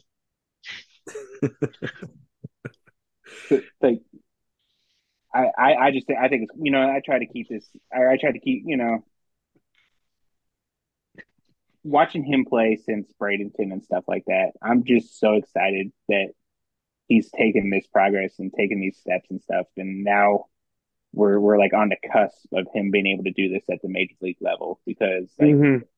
may, may, may, maybe it'd be you you'd probably be crazy to say that like watching him play in Bradenton, we saw this kind of level of progression or him didn't probably expect him to reach this level that he ended up reaching. But you watched him play in Bradenton and you just knew he was going to be a good player. You just knew he was Mhm. going to be a good major league player. And and it's just it's it's very exciting to see him take, take that kind of step because like Nola said, he just seems like he's one of those energetic, energetic guys who you know just people love being around him, and he can bring that kind of spark to to Pittsburgh maybe that's needed to to start really getting things heading in the right direction. Here's a Um, question that's been like bugging me for a little bit with Endy. Um, and, and you know, the pe- people talk about the Pirates having development issues with prospects. And, you know, we've seen some guys come up through the system now with Cherington where we're like, oh, okay, like Luis Ortiz being ex- an example. Um, do you think the Pirates had a hand in how fast Endy developed, or do you think it's just Endy being Endy? And he would have done that in any system. I think it's a little of both. You could probably say it's Yeah. both on there. I, I I think I think like if you look at his numbers in like the the Mets system and like he was always above an above average hitter. Mhm. So Yeah. like so I mean you could always probably always expected something to him to be good, but I mean you you, you have to think that like it, it's it's like a team thing. Like I hate to be like neutral with it, but it's like a team thing, right? Like like yeah, part of it's Endy doing it because he's the one that has to go out there and do all that kind of stuff. But you know, it's the development team, you know, supporting him and and giving him freedom to be himself and and you know giving him pointers and stuff like that. And so like, I, yeah, Endy's probably probably a major league player no matter what system he's in Mhm. but I, I, I, I think I do think that the development team does did have a hand in it somewhat. It, it was just a question burning in my head. I was Yeah. kind of curious. No, I, I, I think that's And fair. even- I, I think that's fair. and even to the degree of like last year, like we talked about with when they initially promoted uh Henry Davis to double A to give Endy the catching job in Greensboro, it was like I feel like there was a piece of that that was like like like we want him to be back there, which helped him flourish himself. So I think yeah, They recognize that there's an there's more than there's more than just an opportunity to get our first overall pick from from a, that year up to the next level because you know he's an advanced hitter and you know he should be moving up quickly. But there's also an opportunity here that because remember Endy didn't get off to the best of starts during the season. Like he he was hitting okay, but he like mhm. He was just he was just a kind of okay, and that was when they had him kind of bouncing around all over the place, and Henry Davis was getting the majority of the time. But you Mhm. know, like the system recognized, okay, well, we know there's more here, so like, what's going on? So okay, let's send Henry Davis to Altoona, get him on the fast track like he should be, and then boom, and he just explodes. Yep, and then they flip flop. Little flip-flop. Well, guys, that was our top 30 Pirates prospect list. It was exciting. Um, there was some surprise names on there. Um, there were some surprise names left off the list. Um, Sean Sullivan, Cam Thanks. Smith and Jigba. I'm I'm gonna yell at y'all. I had, I had Sullivan 31. Thank you very much. Just outside. Just a bit outside. Well, I mean, you know, we, we we genuinely hope you enjoyed the top 30 list. And, you know, it was fun for for us to do it. It's always fun to talk Mhm. yes prospects. So, you know, thank you guys for listening to this. And after this episode drops, we will most likely surpass the most downloads in this podcast is very short history. February we passed it. Um, the shortest month of the year. And you your guys' support has been amazing and we absolutely appreciate it. But before we end the podcast, Nola, we have been foreshadowing this the entire episode. and you have to get your woo saws in. I know. Woosah. You have to get them in. But the Pittsburgh Pirates have optioned Travis Swaggerty and to Tucupita Marcano to AAA. Marcano, we kind of expected, but the way Swaggerty Expected has that. been performing in spring, we thought maybe he had an outside chance, but when you think about it, he never had a chance all along. And I'm not going to continue to talk about it because it pisses me off the way they used him. I am going to let the man of the hour, Nola Jeffy, give us his rant about this because it's it's a doozy. Yeah, well, I mean, I don't even know if I remember everything I was going. I think I pretty much like blacked out when I was mess started messaging y'all earlier. But I just there's so many things of it. I just it upsets me from so many standpoints, and it's just um. I think like one of the things I said earlier was just when I first tweeted about it was just you know how they're putting they put such an talk about like defense. And you know we get a defense first catcher we get a defense first first baseman two of them and then you know we got Hayes at third. They're moving Reynolds to left field only to take Jack Suwinski and put him in center field. And like if you look at like outfield jump numbers sprint speed they're really not that much different. Arm strength so it's almost like they're really just doing a younger version of Bryan Reynolds in center field. So what at that point, why even move Reynolds to left field? Just leave him in center field. And then going further, I personally wanted a Reynolds left field, Swaggerty center field, Smith-Njigba right field. Wait, did I say it right? Reynolds left, Swaggerty center, and Njigba right field. And I had actually wrote an article on all this, but it was a very long one and it never got published. But um, just to go through some like Jack Suwinski numbers, and uh, I just want to say I'm not a Jack Suwinski hater. I love Jack. I just think he has aspects he needs to work on, and I think he would benefit working on some of these things in AAA. Because you know, I'll see people say that well, he's the guy with experience, and I mean, he doesn't even have a full year's experience yet. He only had 372 plate appearances in 2022. And then breaking that down even further, and here's I'll throw this out there too. I, I would I would like someone to prove, explain, prove, or tell me why Jack Suwinski should be the starter without mentioning 19 home runs. Is is what I would say. Tell me why Jack Suwinski should be the starter outside of just the fact that he's hit 19 home runs. Because if we go to his numbers last year, when he first got caught up, he had a 123 WRC plus in his first 62 games. He batted, he had a 30.7 K rate, a 9.2% walk rate, and then he went over 28. Now here's here's the fun part to me. He got sent down to AAA. Now, when we're talking about all these other players, we talk about their AAA Indianapolis numbers all the time. Well, and obviously I'm going to use Swaggerty. Everyone's like, well, he was just an average hitter. He had a 102 WRC plus in Indianapolis. When Suwinski went down to AAA, in 31 games, he had an 81 WRC plus, an eight and a half percent walk rate, a 37.7 percent K rate. Mind you, these numbers are near identical to Mason Martin, and there ain't nobody talking about how Mason Martin needs to be in the majors right now just because he hits home runs. Because this also ties back to how we all want to talk.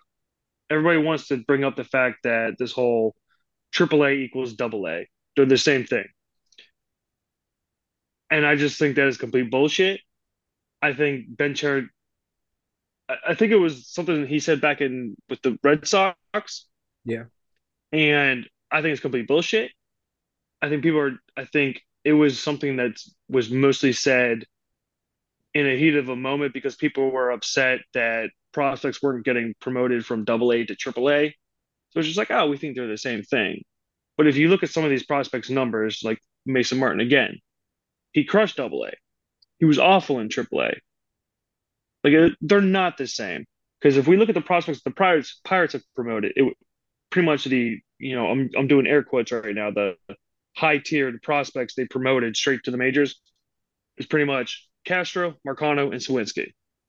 Castro struggled, got sent down, and then started the next year in Indianapolis.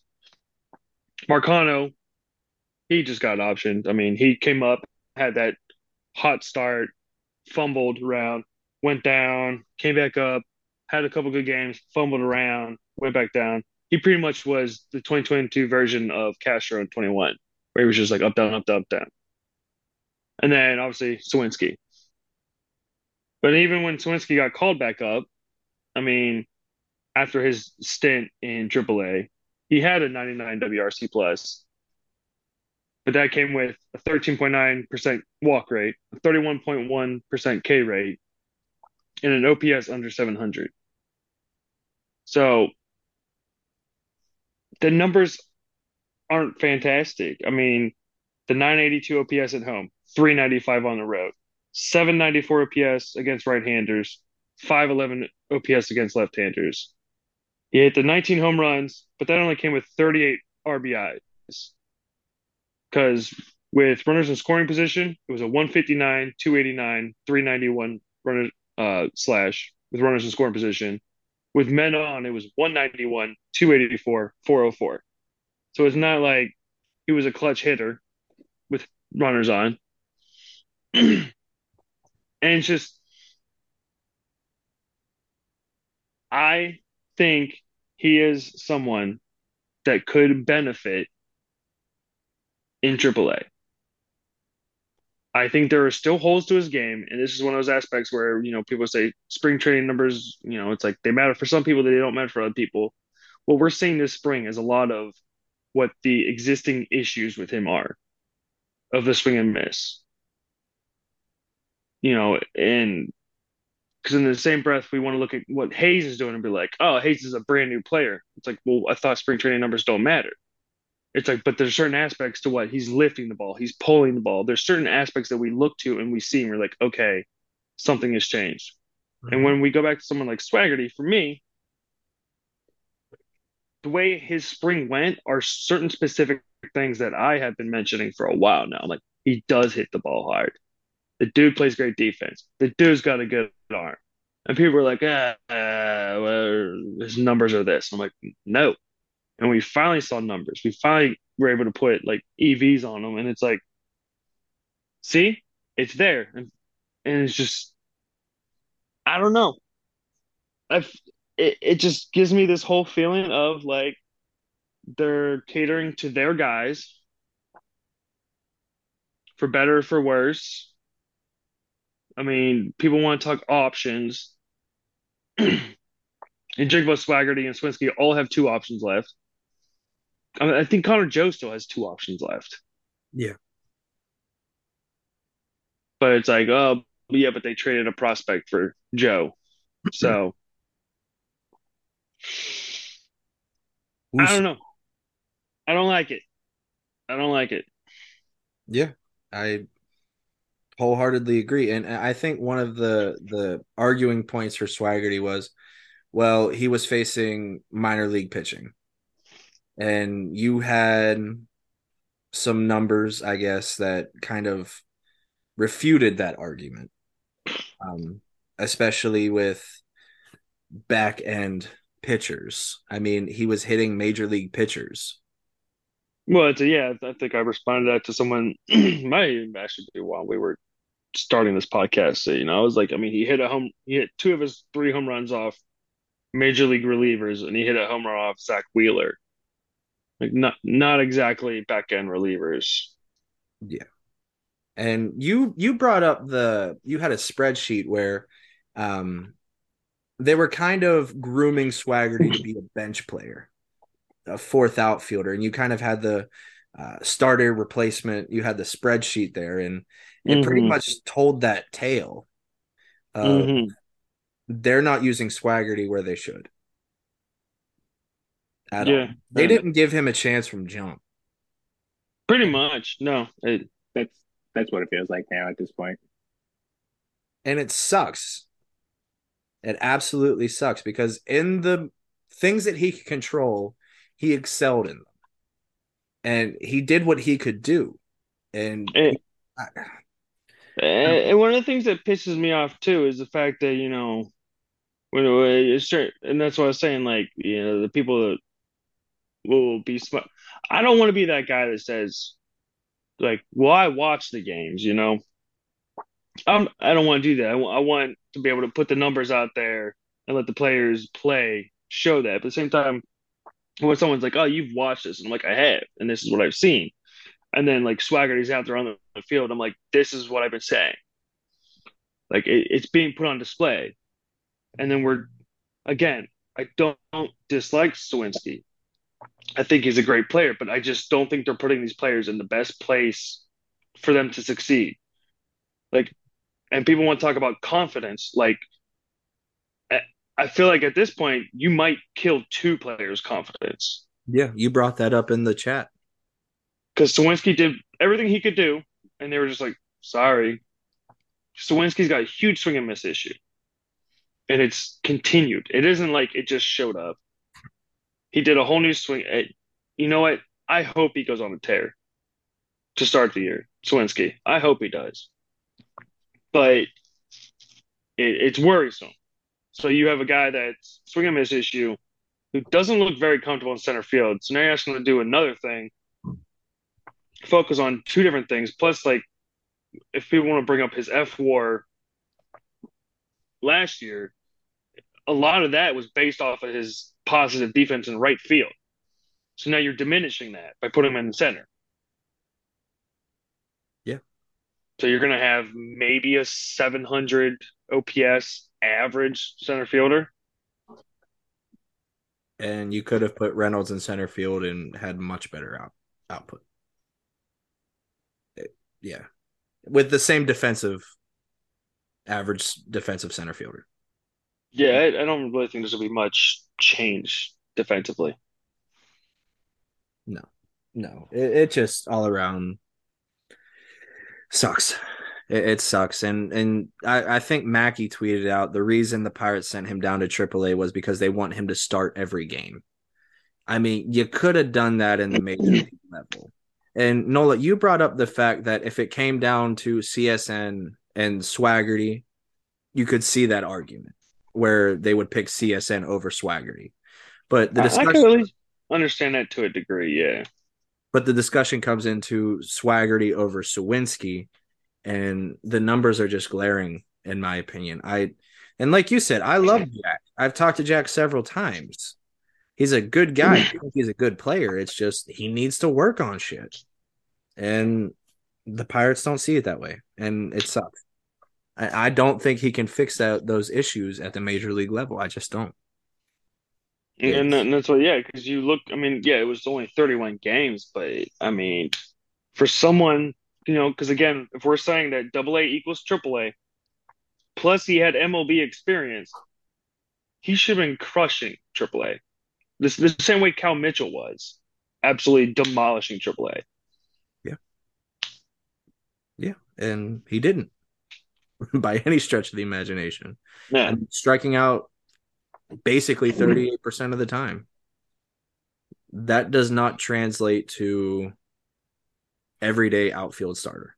It just doesn't. And I and Murph, you've brought up the fact that those 19 home runs are not repeatable, especially with the way he's been swinging the bat. Yeah, no, like at, at that point, it's really just the only numbers that really support it. If you want to get, if you kind of want to dig into the analytics and everything with it, the only numbers that really support those 19 home runs are the 19 home, home runs. Like he he didn't chase his chase rate was pretty good, but like his it, it's weird. His chase rate was good, but his whiff rate was really high. So that means he's not chasing baseballs out of the zone. He's just straight up missing. So like he's getting pitches to hit in the zone. He's just not capitalizing on it. And like we talk about like him hitting the ball hard and stuff like that. I got to pull it up to double check one more. Well, his his average EV was actually just a tick below league average, wasn't it? Yeah, that's that's what I was getting ready to to pull up just to double check and confirm with it. But like, yeah, for as, as we say, like he hits the ball hard, and yeah, he does. He does. There's sometimes when like it's really flashy, but he was in the 38th percentile when it came to average exit velocity. His max exit velocity was really good. Like he he hit the ball hard when he hit the ball hard. Mm-hmm.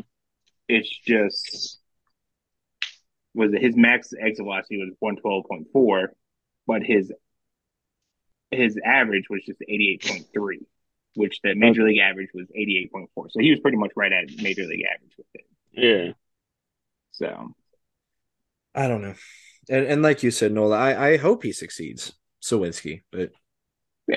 it it just doesn't look like it the way he's been in spring and the track record previous. So I don't know. Maybe he makes a 180 and turns things around. I just don't see it. I think Swaggerty deserved a starting role. It's just he was doomed from start. I don't think he had a chance to begin with, and here we are. We act surprised, but we probably really aren't. Yeah, I, I, and that's what it, it doesn't surprise me. It's just a lot of the talk around it is just the whole like you know people bring up like the player centric players earning and I That's just like, I I don't know man yeah. It's just like what at that point it's like what what's the guy got to do that's why like I told someone I was like apparently he's got to get traded and then he has to go somewhere else and then Ben Cherington has to trade for him to come back apparently you know like Connor Joe then he'll be like oh he's my guy Yeah. Yeah. Yeah. Yeah. You brought up the fact that he'll go to the Royals or the A's. Well, that's what uh, who was it? Uh, Drew Waters, because Drew Waters got hurt, and I'm like, well, yeah, maybe uh, maybe uh, he'll be their new Drew Waters since he got hurt. there you go. Yeah, but boys and girls, that's gonna do it for this episode. Um, like I said, we really appreciate all the support you've given us, and we really enjoyed this top 30 list.